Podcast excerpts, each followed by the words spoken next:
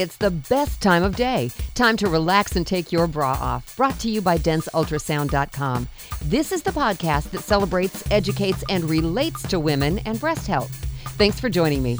I'm Sandy Weaver, the daughter of a woman who almost beat breast cancer, owner of two dense breasts, and I'm passionate about empowering you to take charge of your breast health. Our guest again today is a modern day Renaissance man, a diagnostic radiologist specializing in breast imaging, a former military physician. He's on the faculty of the Center for Mind Body Medicine in Washington, D.C. He's a certified thermography interpreter, say that three times fast, a speaker, a counselor, consultant, author, poet, husband, and father.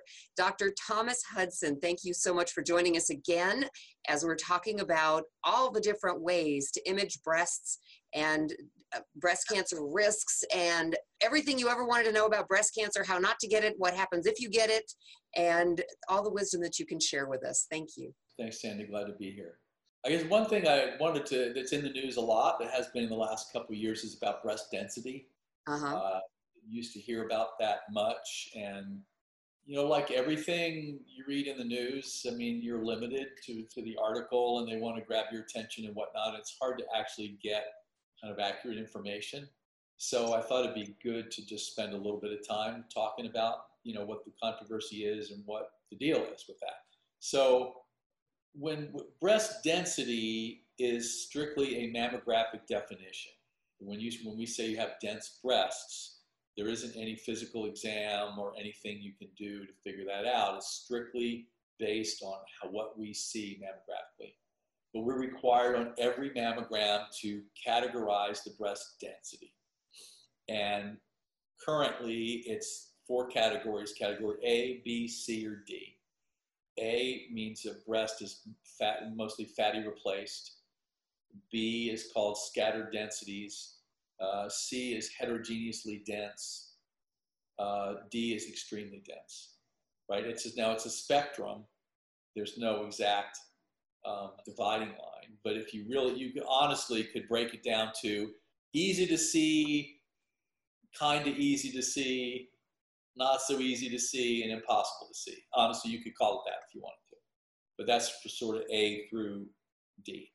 Breast tissue, generally, the younger you are, the denser the breasts. That means there's just more. The breast is made up of a combination of what we call fibroglandular tissue and fat tissue.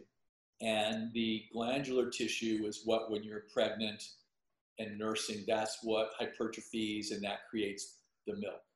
And that's what the ducts do. They, they take the milk from the gland down to the nipple. That's what the breast is for. So it's a mix of fatty tissue and glandular tissue. And like everything else in the world, it's, it's totally unique. Even within dense breast, I mean, literally, it's like your retina, it's like your, your fingerprint. Uh, it's like probably everything about us. Your breast pattern is totally unique to you it's not ubiquitous. It's not if you have dense breasts, you look just like everybody else that has dense breasts. It's completely unique to you. We categorize them uh, together just to give, the point of that is to let the patient, the person that's had the mammogram know, or the referring doctor, to give them an idea of how easy it is for me to see. Because basically, the fatty tissue is easy for me to see through it's almost invisible. So if there's a small little tumor, I don't know if it's a few millimeters, I'm going to see it. I'm not going to miss it. And as the breasts have progressively more tissue towards the dense tissue, it's a lot harder to see it. So that's the point is okay, you have a normal mammogram, and a woman might have a report say, okay, my mammogram is normal, but they might not have any idea how confident I am in what I'm seeing. I mean, I'm confident in what I'm seeing, but what am I not seeing? Right? And in, in a normal report, prior to adding the breast density in there, a woman had no idea whether anything could hide in there or I can see everything. Mm-hmm. So that's, that's why the breast density thing came about. It's just a way of to categorize to, it's a code to give someone reading the report who's not seeing the pictures how easy it is for me to see. Is it important for a woman to know whether she has dense breasts or not? Because I apparently do and had mammograms for years before I found out. And I found out from the surgeon who did the biopsy. He said, Well, you have dense breasts. So we just really had to go check and see what that was. That was a news flash. I'd been having mammograms for uh, 15, 16 years at that point, and nobody had ever said I have dense breasts. Well, it was something that typically we usually would say it in the reports, but it went to your doctor. It didn't. Right. It was it wasn't really brought out in the public as an issue. Um, it's one of those things that as time goes by and you know there's a tumor, maybe it's not seen in a woman. They say, oh, she had dense breasts. Oh, well, nobody told me, just like you were saying. And and oh, well, maybe we should be telling people. That's that's how the thinking went. Mhm. That oh, should be telling people. So and it's a double-edged sword as, as everything is because it's good to to let people know yes you may have dense breast tissue. Yes it may be a little harder for us to see. The spectrum of the breast density goes from the 50th percentile which, where i can see reasonably well to the 100th percentile where i can't see anything. It's like concrete. On a mammogram, right? Yes, and and if the breast density is C, right, which is heterogeneously dense, well, theoretically, if you take it, that's 51%. Well, if you go down to 49%, you're a B, and you officially do not, quote unquote, have dense tissue. But what's the difference between 51 and 49? Right. It's awfully close. It's awfully close, and it's a subjective thing. Right. you could line up certain mammograms where some radiologists would call it a C and some would call it a B. Where if, if where it's that 5149. Now, if it's 99, you're going to get 100% of radiologists calling it dense every time. But it's a matter of we're trying to take the human body, which cannot be put into a box, and we're trying to cut it up and put it in a box. It's useful to some extent. Like clearly, it's very useful to some extent but also it can result in misconceptions because the body just doesn't happen like that. Right. The other, the other piece is basically it's easier to, for me to see in a fatty breast, and it's more likely that a tumor might be not seen in a dense breast. However, 50% of cancers have calcifications with them. They block the ducts. It's just a technical explanation, but it blocks the ducts, the milk ducts, and it changes the local chemical environment, and these calcifications tend to get laid down to try to heal it, I believe. Um, but we can see those calcifications through any kind of breast, breast tissue. It doesn't matter how dense the breast is. We can see those calcifications like a light bulb. We may not see a mass because masses are light gray and breast tissue is light gray. That's the problem, same shade of gray as the breast tissue. But the calcifications aren't.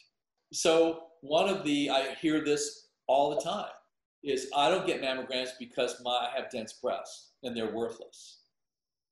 Well, no, you may have dense breasts and our, our rate of picking up cancers is not as high in, in dense breasts. but that's a far cry from being worthless, right? Because 50% of cancers have calcifications and we can see them just fine. So it's kind of, I guess it's sort of what I call a soundbite mentality that we all can tend to have. And and it's easy to latch on to, okay, well, I have dense breasts, therefore mammograms are worthless because they can't see anything. Well, no, it's not that simple. And, and I say this all the time, I believe it's true. If you line up everybody that has dense breasts and you ask them, they all think that they have the 99th percentile. I have dense breasts, you can't see anything. Well, wait a minute, you have some areas that are kind of dense and other areas I can see really well. But there's no soundbite I can say category B or C to tell you that. So it's it's good to get the information out, but it's a lot more complex than that. It's not quite as simple. Um, So, what percentage of women have dense breast tissue? 50%. Wow, that's a lot. Categories, it's like a bell curve. 10% of women have completely fatty replaced breasts. And we call it fatty replaced because typically when you're younger, there's more glandular tissue and the breast is denser. And as you age, the the when theoretically you don't right, you're not having babies, you don't need the the, the milk ducts, the, the lactiferous tissue, so that regresses, and the breast gets replaced with fatty tissue. That's 10% completely fatty breast. The opposite end is 10% have extremely dense breasts. That's the concrete. I mean, like really, I mean, we're not going to see, you know, calcifications we'll see, we're just not going to see a mass. That's 10%. 40% have the scattered fibroglandular densities, which is kind of fatty, a little bit dense, not kind of fatty, I would say. Pretty easy to see, but scattered stuff in there. 40% have heterogeneously dense, which is the kind of dense, where some areas might be obscured and other areas I might be able to see fine.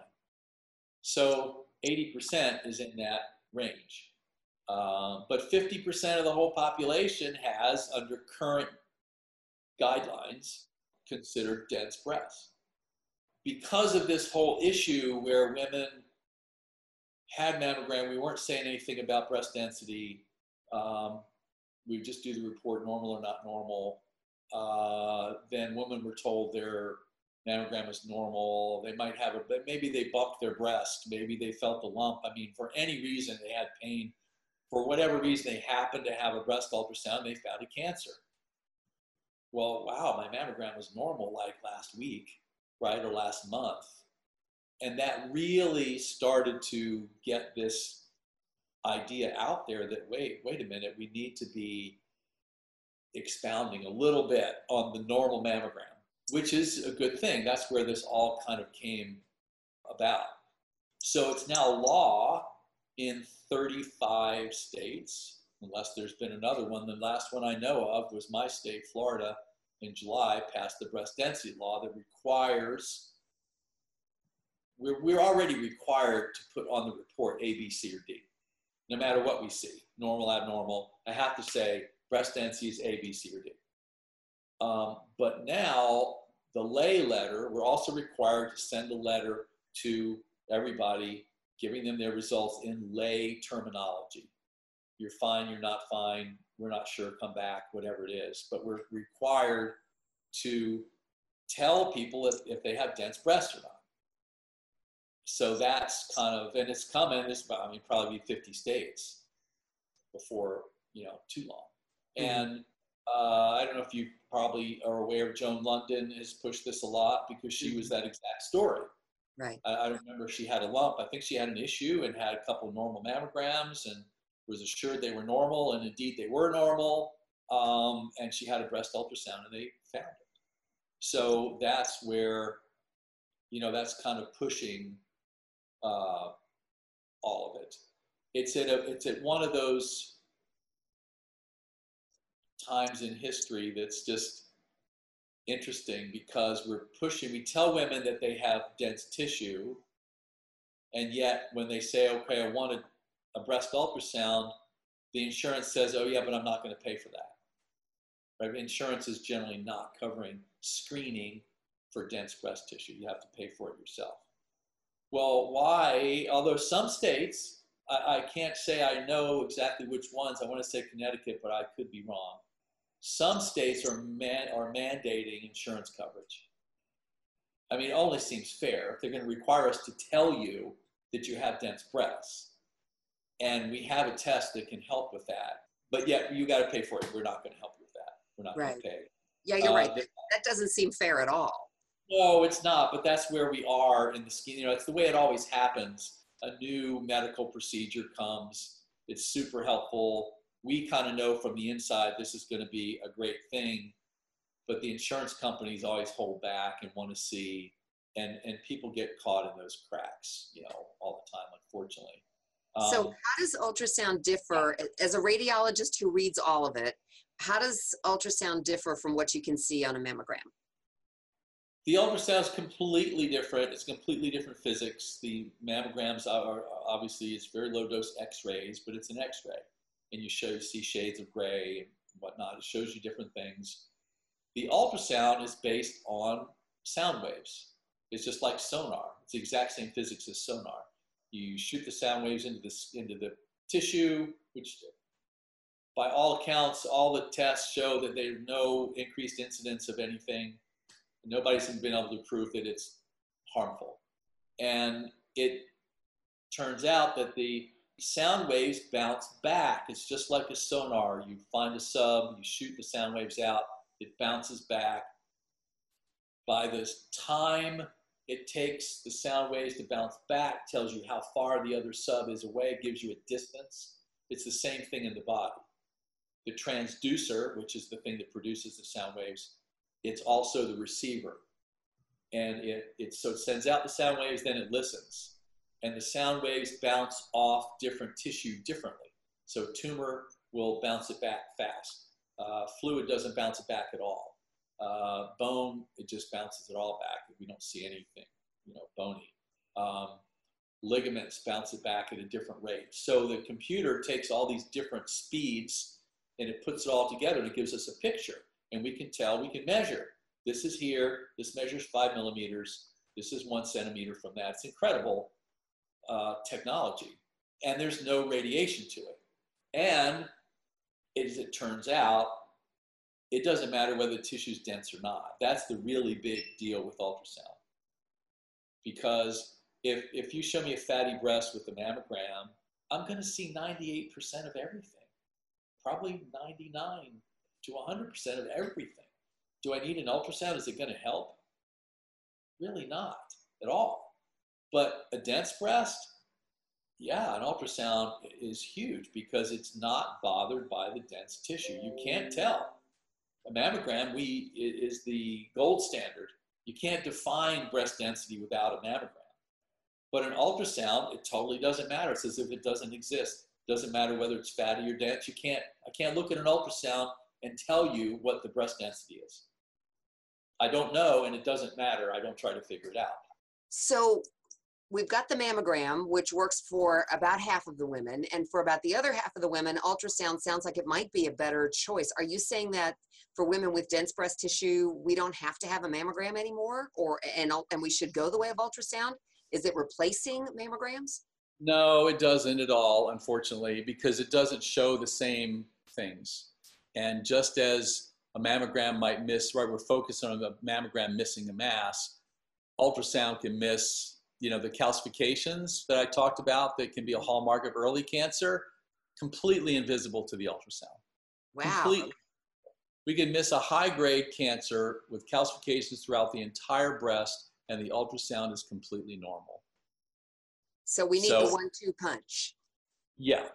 Um, now, people who absolutely refuse mammograms, you know, is, a, an ultrasound a reasonable alternative? Uh, it is. You know, it's better than nothing. But ideally, that's sort of the way we do it. Is you need the it provides kind of an anatomic backdrop to tell me what I'm seeing on the ultrasound. Here's the, the, the downside of the ultrasound, right? Everything's a double-edged sword. We see all kinds of things, even what the mammogram doesn't see, but most of them are not cancer, and we don't always know. So when you do a screening breast ultrasound, the downside, the upside is once in a while, we're going to find a cancer that the mammograms don't see. The downside is uh, we're going to find all kinds of stuff. And we're going to have to follow it at six months, or we're going to have to biopsy it. It's not clearly a cyst or clearly benign. We think we know it's often it's probably benign. Sometimes it's not. We can't really tell. You're going to run the risk, a higher risk of having a biopsy, and most of those biopsies will be negative. So that's the downside. I never tell somebody to have a screening. Should I have a screening breast ultrasound? I never answer that yes or no. I said it makes sense for some people and some people not because some people get into, well, we found a complicated cyst, a complex cyst. I got to follow it for six months. All right, we follow it, it's nothing. We got to biopsy this. All right, it's benign. And they might go through that for years. And then they just get tired of it, right? And it's difficult for them. Other people will find a cancer they didn't know it was there and it saved their life. So I always have a five minute conversation, three minute conversation explaining Yes, we'll see more. But like with any medical test, then you might, you've asked a question, now you're going to have to answer it. And it can open uncertainties. Um, but overall, it's a fantastic test. If women are not going to have mammograms and just say they're not and don't want them, it's a really great test. It's, I would say it's the next best test to do because we can see pretty well. Um, and, and it takes the whole density issue out of the question. Perfect. Thank you so much for all your time. It sounds like um, having more than one tool in the arsenal is the way to go, right? Yes, absolutely.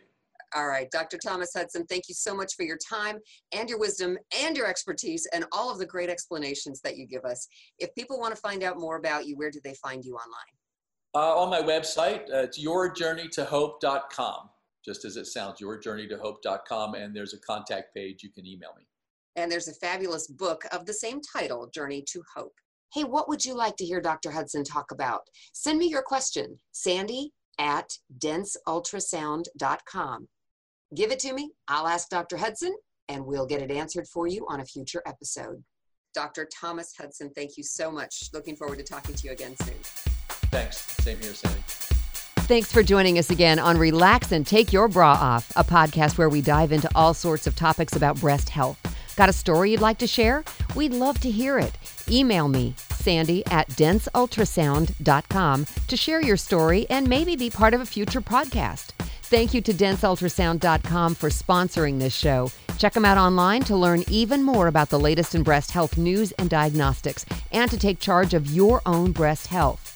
Find out how to get $10 off for you and a friend. Check out me and my plus one at denseultrasound.com. Go now before you forget and click the follow button on this podcast so you'll get notified when we add new shows.